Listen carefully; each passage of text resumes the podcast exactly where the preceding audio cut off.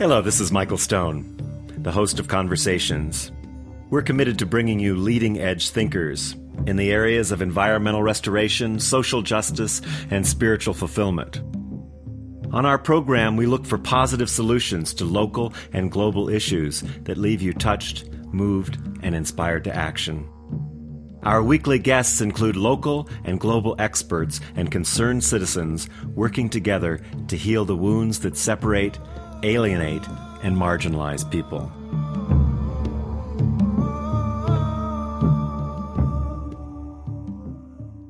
Welcome to Conversations. This is your host, Michael Stone, and I'm looking forward to an interview today with my friend Langston Kahn. He's a queer black shamanic practitioner specializing in radical transformation and freeing up emotions to be the wise teachers that they are.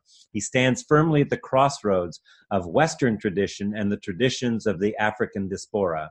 His practice is informed by the Western modality of inner relationship focusing, initiations into the contemporary shamanic tradition of the Last Mask Center, and the guidance of his helping spirits and ancestors, weaving it all together. Langston, welcome to Conversations. Thank you for having me, Michael.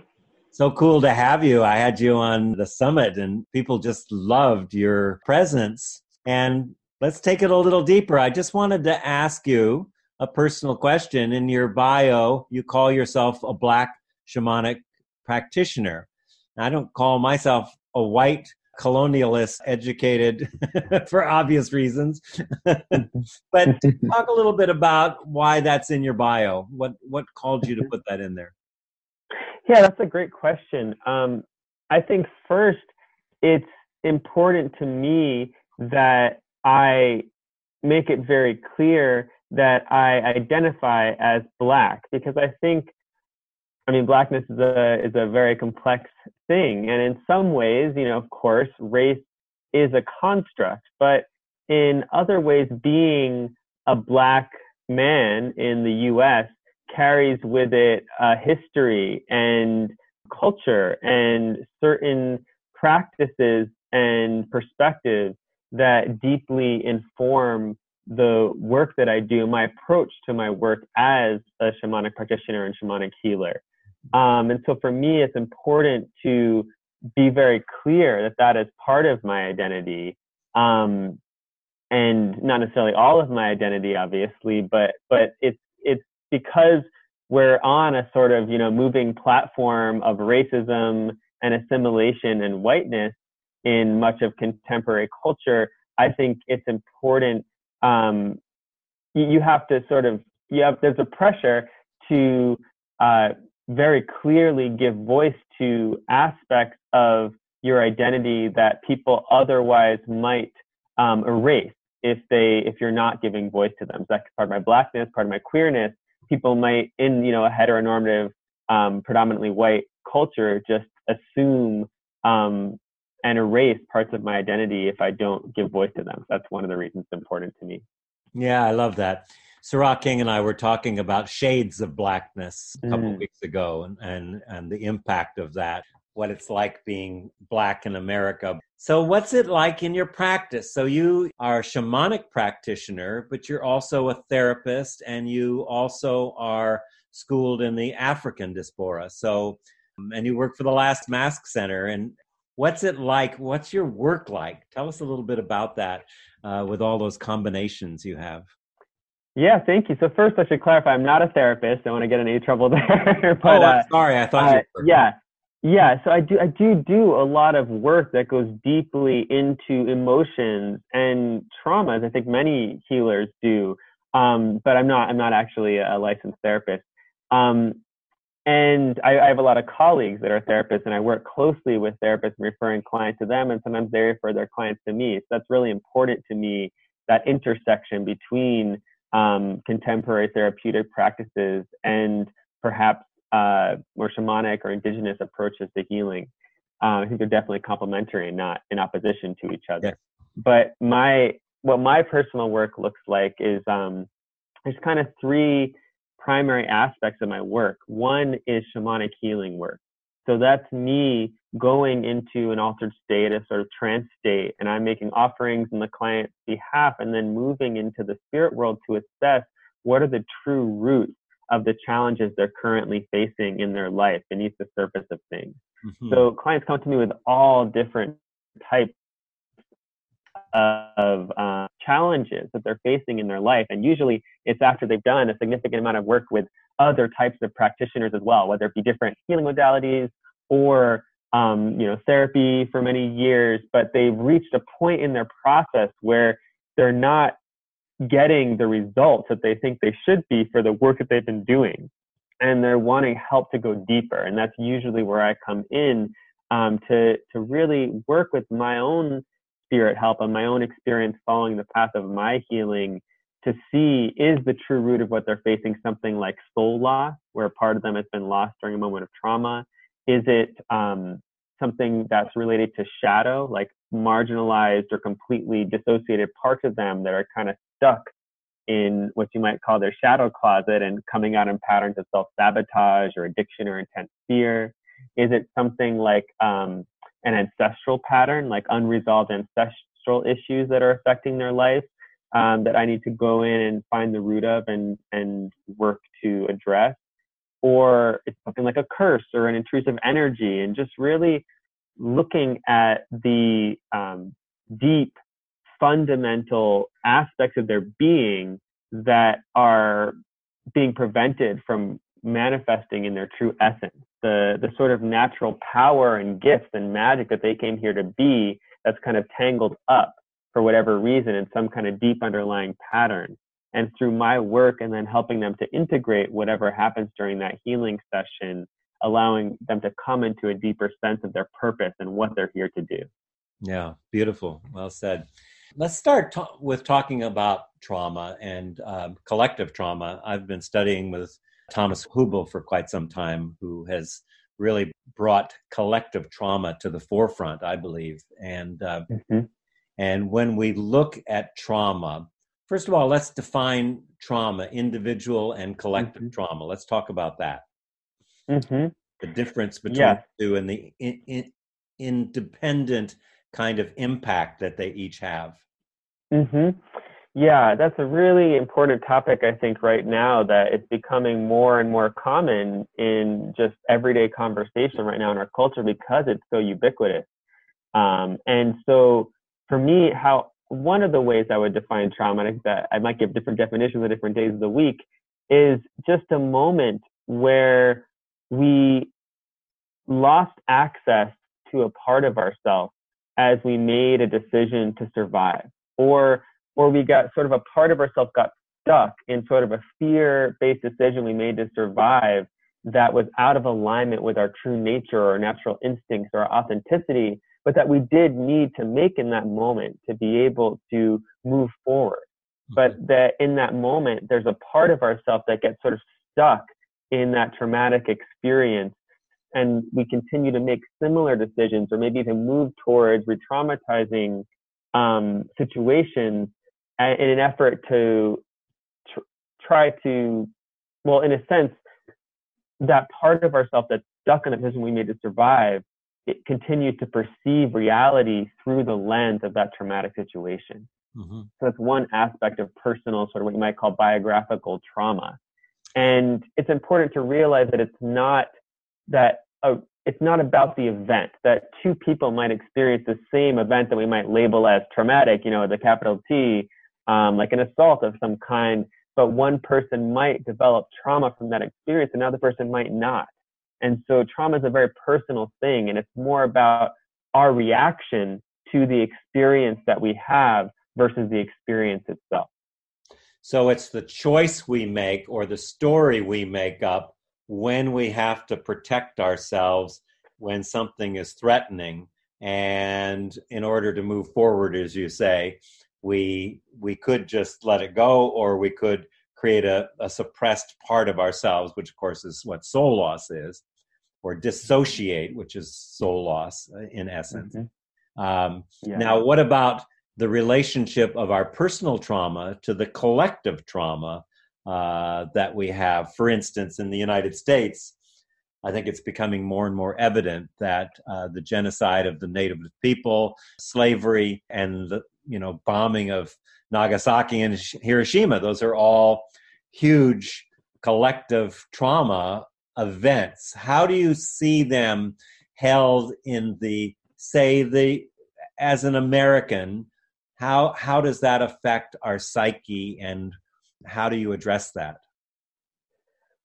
Yeah, I think that's a really important question. I mean, first, I want to say that when I say we make a choice with our sort of personal trauma, oftentimes those are unconscious choices yeah. that we're that we're making in those moments. And I also, you know, want to emphasize that sometimes the the just letting it go is not possible in that moment. That's something we have to come back to later in life. And so I feel like with collective trauma, there's this way that it's intimately linked to our personal trauma often because often you know much of trauma often occurs in our family of origin as we grow up. And that the the ways that children are traumatized by their parents or that the parents either consciously or unconsciously traumatize their children often i think has to do a lot with ways that our culture fails to support us that we're not as culturally supporting um, attending the thresholds of birth, of initiation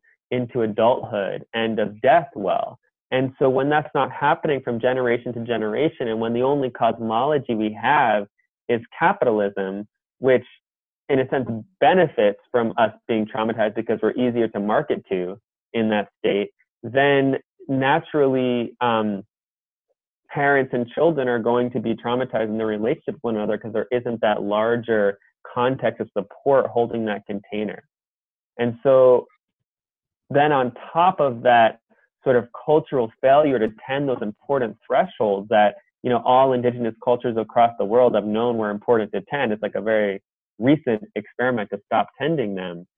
Um, we also have things like ancestral trauma due to that lack of tending of death, which can be related to things like um, slavery or the genocide of the indigenous peoples and first peoples of this land um, that we you know i think that can be there could be ancestral trauma there for those descendants like i am of enslaved peoples but also um, for those who were the ones instituting the slavery those who had slaves that there's a way that um, that kind those kind of actions and choices arise out of a different sort of trauma that they then sort of place on the bodies of those they have enslaved through their own damage that they have inside themselves. Um, Resmaa Menakem is a really excellent author who writes a lot about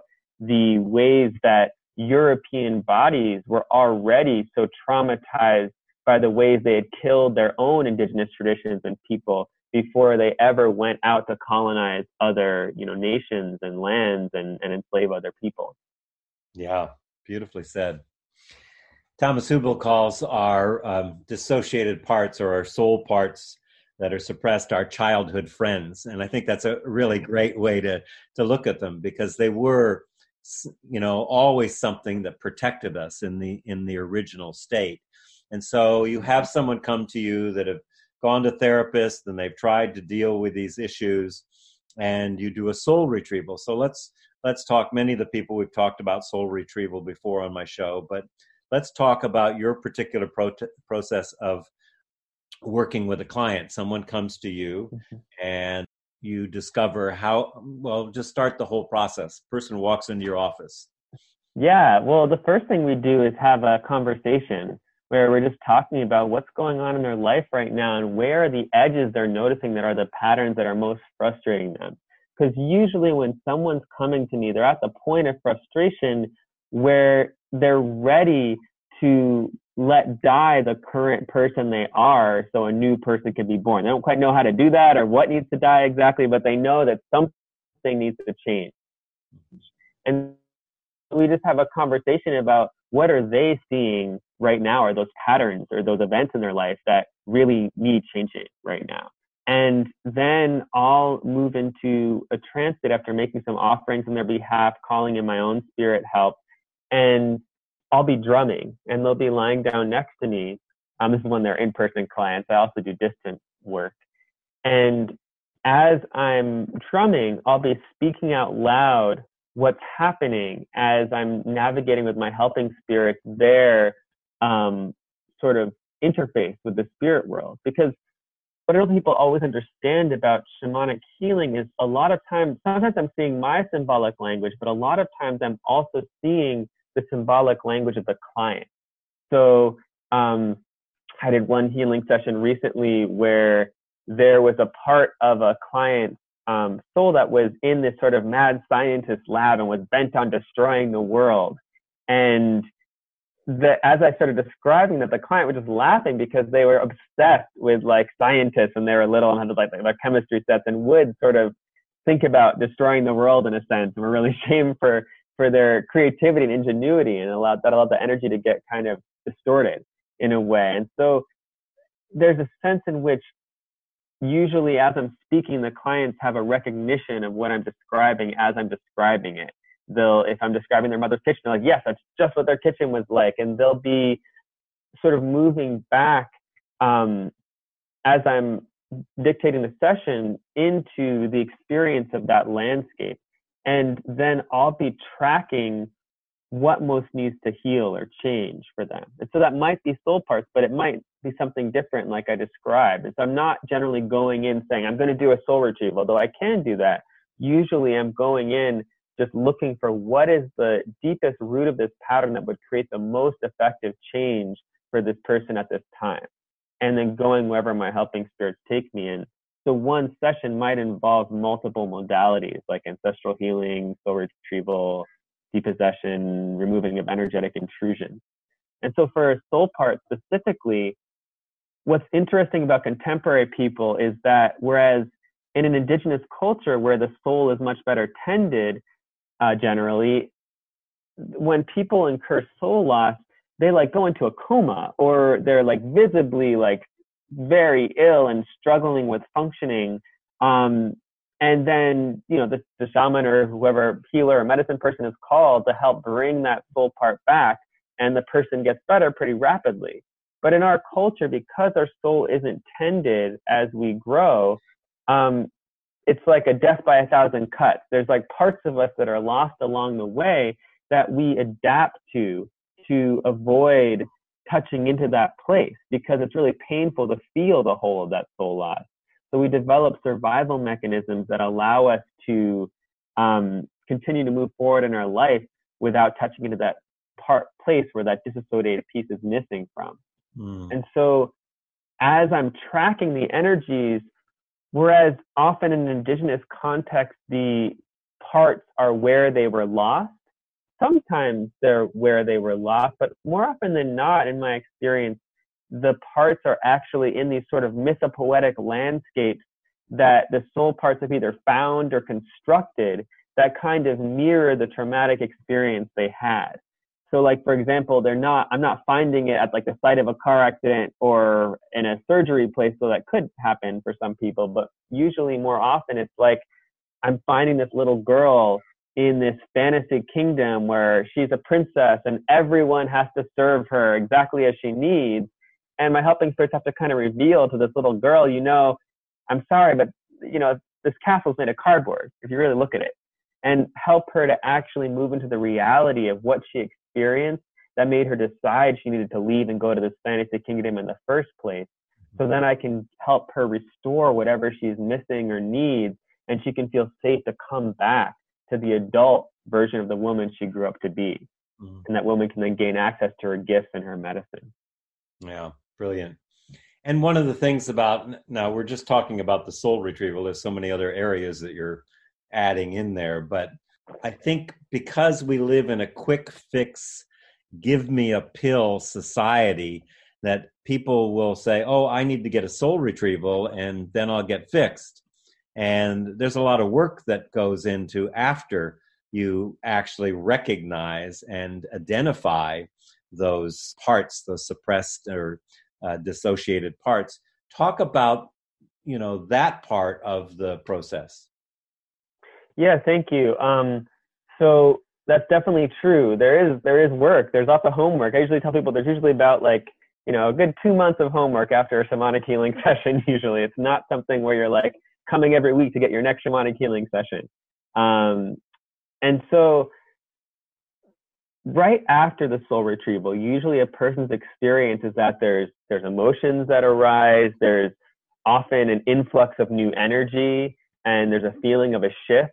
Maybe there's access to emotions that felt shut down for a long time, or maybe there's a like lessening of like patterns that felt really rocky and, and hard to deal with.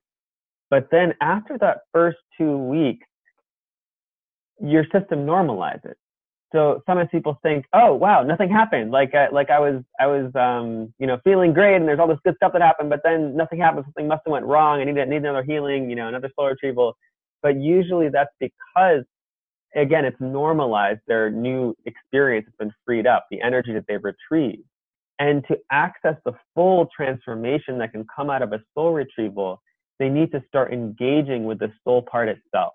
Mm-hmm. So in my experience, a skilled practitioner should be sharing with a person like around the age probably that the soul part was when it left, um, what gift, some of the gifts that it brings back, some of the situations the soul part was in perhaps, and then enough information the person can start on their own to begin connecting with that soul part and asking it what they need to start doing or stop doing to fully integrate it. And before that happens, they really need to take time to um, gain the trust of the soul part also. That could be a process of in itself of like a week of just tuning in every day for a few minutes, just really casually. And for some people, that's like a scary, hard thing. Like, I don't trust myself. I think I'm going to be making it up because our culture polices and limits our sense of what's possible with our imagination. And so there's a little bit of um, untraining or new training that needs to happen for people, for some people when they're very new on this journey, where I just share with them, like, you know, just tie this to a habit you already have that you already do every day and just give yourself permission to use your imagination to engage with this part of you at this age. Maybe get a picture of yourself at that age. Maybe get an object that you knew was important to you or just draw an image. Um, but just start tuning in and don't make it a big deal. Don't try to make a big ritual around it, like lighting candles and like having to have your sacred like two hours to yourself, because then you never do it. You know, just let it be your morning routine of like taking five minutes in silence to tune in or not in silence to start like animatedly talking with this part of you and acting out the child's voice and your voice and really just doing whatever it takes to activate that imagination that sort of like right use of the imagination of the inner child that lets you make it real for you, your engagement with this part of you. And over time, as you do that and you explain your adult life to this part of you and hear what their perspectives are on your adult life, um, you begin to gain their trust. And that allows you to begin to show up for this soul part, this, this younger version of yourself in a way that the adults in their life couldn't show up for them at that time. Yeah, yeah. Perfect. One of the things that comes up is the need for coherence, or when you're talking about tuning in, I was just thinking, yeah, tuning in, what does that actually mean? Because, uh, uh you know, my first shamanic teacher was Gabrielle Roth, and I've been teaching five rhythms for many years. And she used to talk about trizophrenia, not schizophrenia, but trizophrenia, where our mind is saying one thing, our body another, and our emotions another, and they're not in alignment. And I, know mm-hmm. that in your work you add the soul, so it's a uh, quatrophrenia, I guess you'd call it. but uh, yeah. but that's I think a really important part when you're talking about integration and tuning in is this complete misalignment that so many people have with their mind, body, feelings, emotional part, and their soul essence. Mm-hmm. Yeah, that's that's a great point. Um, well, I think I love that you bring up dance because that's one of my favorite tools for moving out of that kind of um, misalignment, where or at least dropping out of the mind and into the body and the heart where there's more of a chance of finding that alignment again or finding that attunement of that part of you that can never be distorted or broken that just is who you've always been and who you always will be that essence at the center of your being and so so i think dance can be a really good tool that i work with with my clients to help them when they're struggling in the mind to move into their body mm-hmm. um, but in addition to dance uh, i think that that's why it's so important that we engage um, shamanic tools as well. Like, I, not you know, I work with clients who don't have any shamanic background, and so they we might work more in a sort of psychological context in the sense of you know um, really just guiding them into the felt sense in their body and helping them to allow that felt sense to align them with a sense of truth. So, like, is the sensations in their body as they're connecting with this child part opening to them, or is it sort of shutting down and darting away? And helping them to learn to tune into that sense of truth that's held in the felt sense of our body to, to give them a kind of compass in their work of integration. So that can be really helpful. Um, the body's a little less slippery than the mind or the, the emotions or the spirit. Um, so I think the more that we can have tools to help people feel safe in embodiment, uh, the easier it is to do these kind of integration processes, which is a tall order for a lot of us as contemporary people who are so used to spending most of our time outside of our body and in our head. Yeah, we're a dis- disembodied culture. Well, yeah. talk about the the relationship of soul retrieval. You do power retrieval. I always see those as kind of the same, and shadow retrieval. Can you distinguish those three and how how you work differently if you do with those?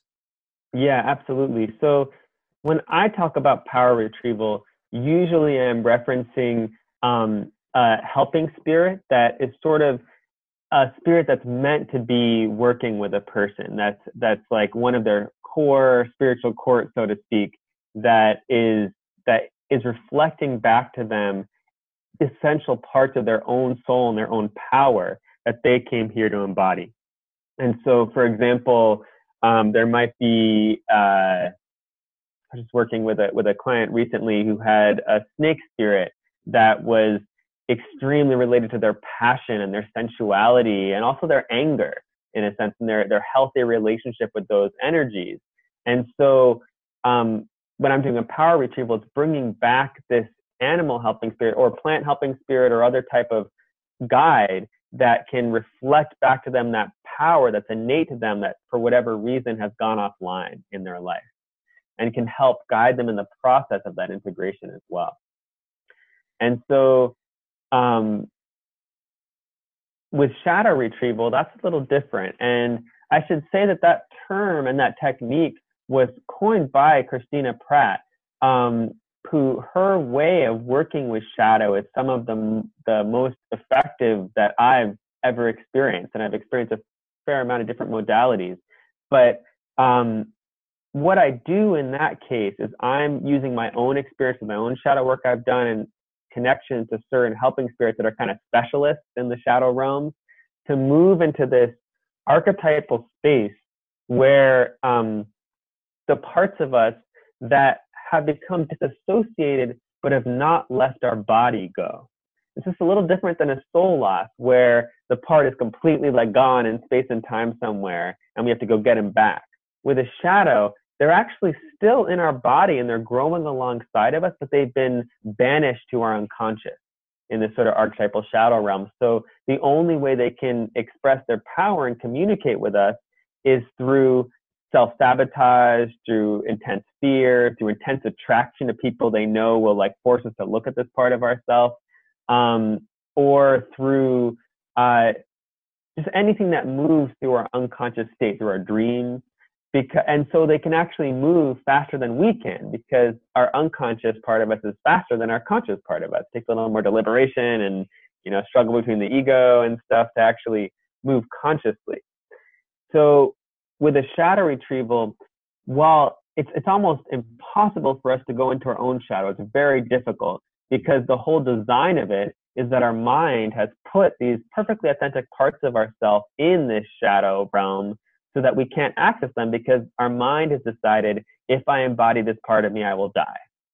And so another practitioner, however, can go into your shadow realm and find the shadow part, one of your shadow parts that's been sort of relegated to this place and bring it back for you and then give you the tools often through mask work, through dance work, um, and other types of modalities to transform that shadow part from an enemy form to an ally form, and then integrate that ally the same way you would with the soul part into your life. Mm. But the difference is first, when they come out of the shadow, they're going to be in their enemy form. So it's probably a form that's scary to you, that's monstrous to you, that's disgusting to you, maybe, or that you judge in some way because your mind thinks this part will kill you if you embody it. So through dropping into the body and, and using your creativity through mask work, you can learn to transform that shadow into its true ally form it was always meant to be, and then integrate it into your life over time. Yeah, I love that. And it's and it really is about finding it and loving it. But for our listeners, let's be specific about the kinds of shadows. So give us some examples of the kinds of shadows you retrieve and then the way that you uh, um, make friends with it, integrate it, uh, get people to embrace that that child part of them. It's a lot like, for me, my experience, it's a lot like uh, inner child work in a way. Mhm. Mhm. Absolutely. Yeah. It's yeah, in some ways. I mean, I guess the difference between shadow work and inner child work, though it, it can have inner child components, is that shadows aren't necessarily children because like a soul part gets stuck at the age it left at but a shadow part has been right there with you all along growing alongside of you so it has access it's as smart as you are you know it has access to your same age and your same intelligence mm. so it's a little different in that way eh, of working with shadow parts um, but really at its essence so just to give a very concrete example i had one client i was working with who has sort of an interesting situation where they had a shadow within a shadow. There was this um, there was this sort of serpent woman figure inside of them, and and this is a male client, and she had this wound in her heart that was constantly just bleeding, kind of rotten, like gangrenous looking, and then but she was actually in the mouth of this other shadow who was called the uh, Architect. It was like this. It almost looked like Darth Vader, but made out of twigs and like wood and stuff. And it was what it was was the the the second pattern that had the other shadow in its mouth was this shadow that had to do with all the ways the client used their spirituality and their religion as ways to distance themselves from other people and almost like a protective force versus a way to get deeper into intimacy with humanity and with life and you know connected. It was like all the ways they used their spirituality as a force of separation in their life. And then the other so that was kind of how the energy had become distorted in shadow. And then the other shadow that it had within its mouth the serpent lady was connected to all of these ways that they had this deep love and deep desire, and this is a queer client, but it had gotten shut down again and again and again. You know, partly because being in a you know situation where there weren't a lot of other queer people in their life, they kept up in crushing on straight people, and so her sort of shadowy ways of getting her needs met eventually proved so painful to the client in his life as this other shadow came and kind of swallowed that shadow. So it became a shadow within a shadow. So even the like shadowy coping mechanisms were no longer allowed um, in in their life because they become destructive, like certain sexual patterns, stuff like that. And so as I worked with a client, eventually they were able to transform these two parts into um, one of them I think was called something like the like diva goddess, the one who knows what she wants and knows how to get it like the Serpent Lady became that eventually. And then the uh, so it had all this um, power contained within it of, of how to access intimacy and how to actually feel your desires and allow them to move you out into the world.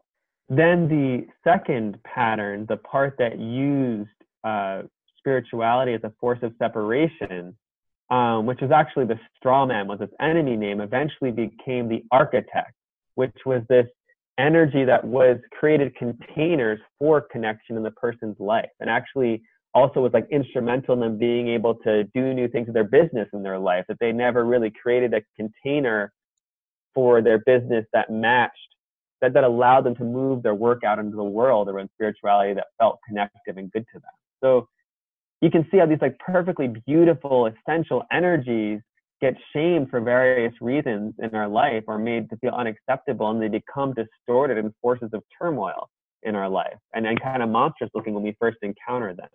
Yeah, yeah, brilliant. Let's talk about a little more about integration. I think you use plant spirit medicines sometimes. People are really fascinated by that. How does the plant medicine help to integrate these different parts that we've been talking about? Mm-hmm. That's a great question. So I, I have used plant medicines in my own life, but I actually don't use plant medicines with clients. Oh. I what I do do though is um is is do a lot of integration with work with people who have like you know gone and done ayahuasca in the Amazon for like months and then come back and they don't know how to bring all of the wisdom and truth and beauty they've experienced in themselves and in the world to their everyday life in just contemporary culture. And so a lot of the work I do with those clients is helping them gain the tools to access that depth of intimacy with spirit without relying on plant medicines to have that intimacy. And then one of the things you have, I love the name, the deep liberation process. Talk about that kind of emotional work and and how you do that. Mm-hmm. Yeah, so that process is really about engaging with life deeply as a teacher to allow it to guide us in bringing all of us um, into play. You know, to to sort of engaging with our hearts in a way that rather when we move towards heartbreak, rather than simply shrinking and scarring over, our hearts have the potential to grow bigger and have a greater capacity to really um, move us out into the world and be a container for all of the gifts that we came here to bring. And so that, that specific process has multiple components. One component is um, something called energy body mastery, which is really focused on just the basics of how to have a healthy energy body in the world. So this could include this includes like grounding deeply, um, beyond just like visualizing a tree. Like how do we really forge an unshakable connection to the earth that we carry with us throughout our day and gives us a sense of belonging and home and stability and helps alleviate the anxiety that a lot of us feel from walking around ungrounded all the time. The sense of not being safe that arises from that and then also um, cultivating a healthy central channel and that connection to the divine energies of above, of protection and purification, um, and unpackaging a lot of the stories that we have about the divine that get in the way of that. And then moving also into cultivating healthy boundaries is one of my favorite topics to talk about because I think most of our boundaries are so messed up as contemporary people because we live in such a codependent culture. Um, so it's a lot about how energetically how do we form healthy boundaries through different sort of qigong practices and also um, essentially visualizing healthy boundaries. And then how do we begin to work with those boundaries with new choices that we make in our everyday life? And how do we engage with sort of what our imagination and intuitive senses tell us about our boundaries to understand which choices need to be changed to, to heal and repair those boundaries.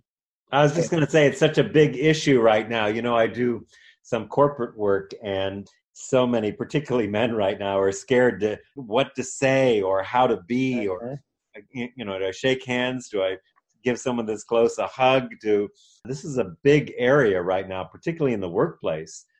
There's a cost of relational intimacy, not I mean relational intimacy, like connecting at the heart level, which in an organization, you know, it's kind of incongruent. Say an organization is trying to do good things in the world, and yet they're afraid to uh, communicate or say the wrong thing or actually be authentic. So there's such a disconnect there, particularly in the mm-hmm. world of work. Have you done any work in that area? Absolutely. Yeah, I think it's it's really sad that we are at a place where basic relationality feels so fraught, but I think it's wonderful that people, especially women, um, especially black women, giving voice to ways that their boundaries and consent were violated has led to us as a culture, I think, looking at these deeper issues around touch that I think were there before, uh, you know, Me Too and other movements happened, but that now we're being forced to really look at and think about and and discuss as a culture how do we relate to each other in a way that feels good to each other, understanding the collective trauma we're all you know affected by in certain ways, while not allowing that collective trauma to define our relationality or limit our relationality to each other.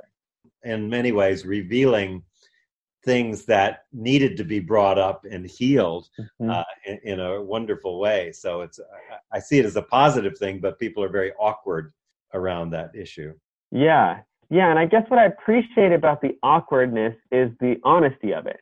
That I mm. think that awkwardness was there before all these issues came up. People just sort of steamrolled over, and I'm just going to do what I'm, you know, what feels right to me in any given moment. And and now I think we're all forced to reckon with the awkwardness a bit that maybe perhaps those with us with a bit more privilege didn't have to navigate as much. Other people would feel that awkwardness around us, but we ourselves wouldn't necessarily notice it yeah. because of our privilege. Let's talk about ancestral liberation and the work, process work that you do with clients to help them to repair their lineage through themselves. Mm-hmm. Yeah. Um, so I started really working with people more in ancestral healing work in terms of like a package, like like uh, doing at least five sessions with people. Because what I found was that as I work with one-on-one people, most people, you know, wanted to do multiple sessions anyway.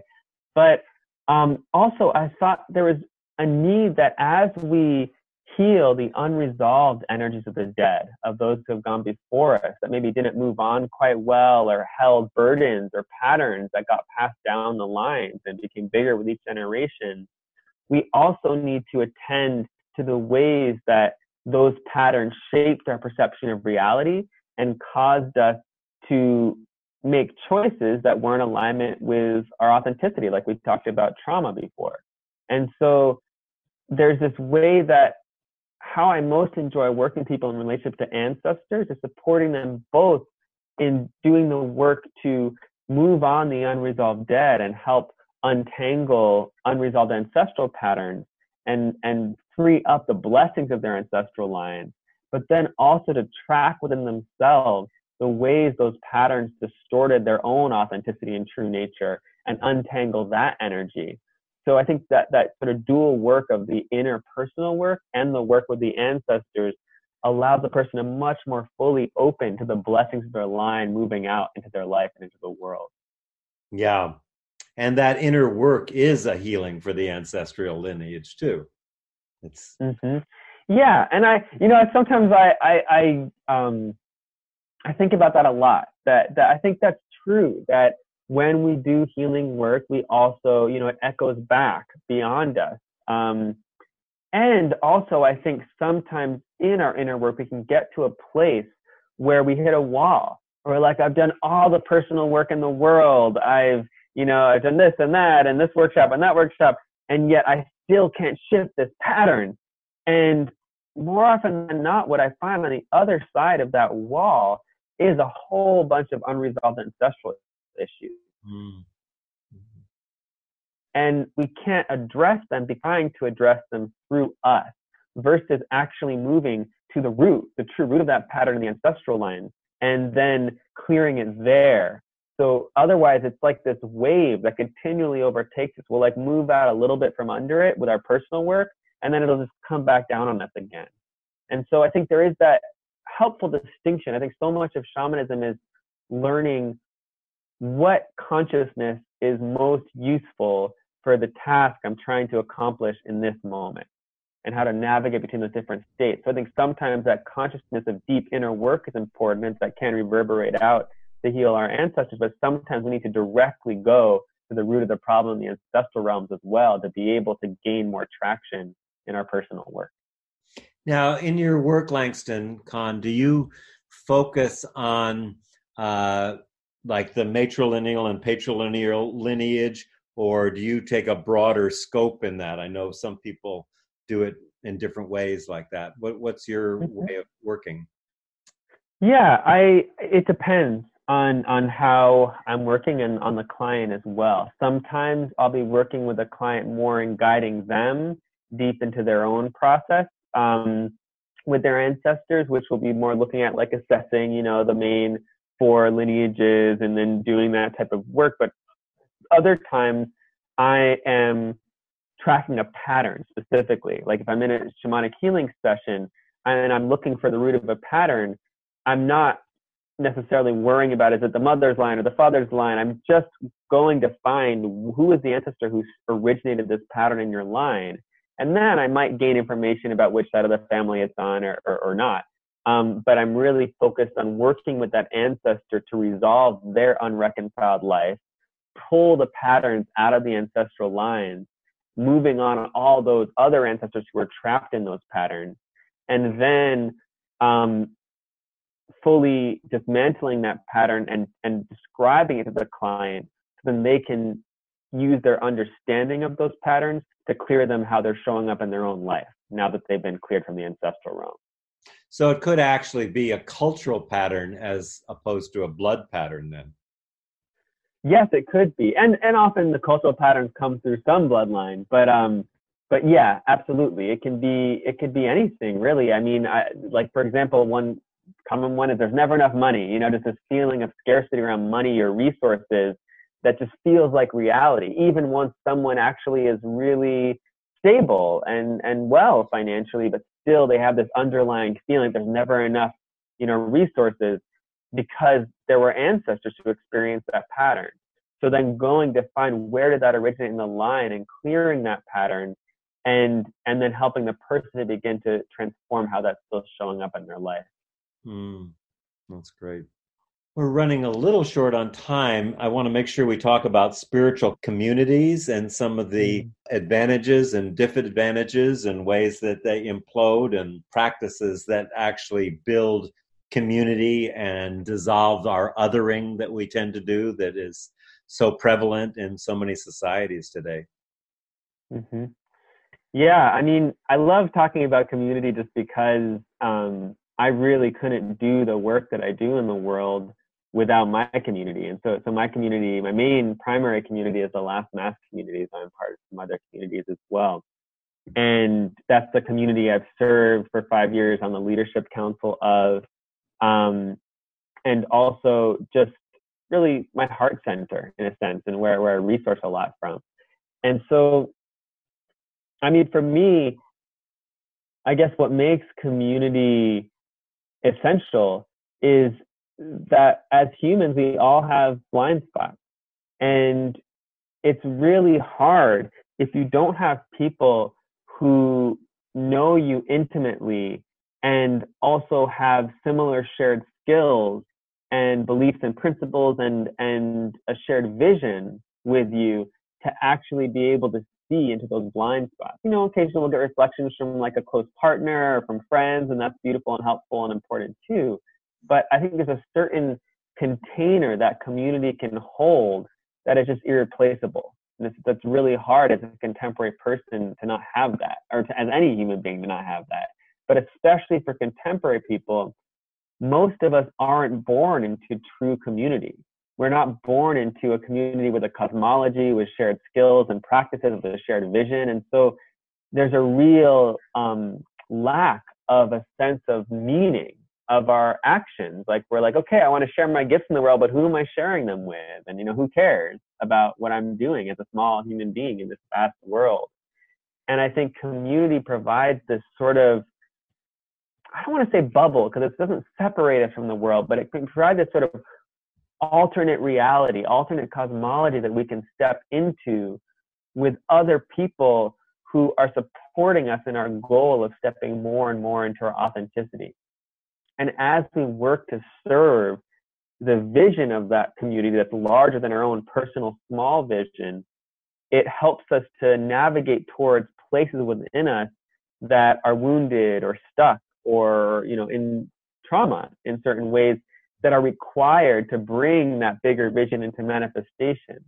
So instead of just becoming human beings who are like you know healed and well enough to be okay in the world you become human beings who can actually create new worlds and and really create change um, which i think we all know right now is really needed in our culture at this time. I just don't think any one human being can do that alone, that we need a larger container to provide the space and a larger vision than just our personal vision that pushes us to become the people who can truly create that change that's needed. Yeah, really well said. You know, it's such an important thing. We we are moving out of the mechanistic Newtonian Cartesian paradigm of being objects in a world of objects into you know if we're going to survive into a more quantum kind of relationship where everything is inseparable. And yet mm-hmm. we our language and our institutions that separation is embedded in our sciences everywhere and so that's such an important issue and i know that's a big issue for you is, is uh, building that i'm so grateful for the work you're doing and helping people to dissolve those myths of separation, which they really are. There is no separation. You couldn't do shamanic work if you really thought you were separate. you know, it's like, yeah, it's just so good to be with you, Langston. And I'm looking forward to your book. What's the name of your new book? Deep Liberation. Deep Liberation, and it comes out yeah. when? Uh, it will come out in uh, summer of 2020. Okay, awesome. For next year, yeah. Well, for all of our listeners, thank you so much, Langston, for being on. Thank you so much, Michael. It's so wonderful talking with you. Always.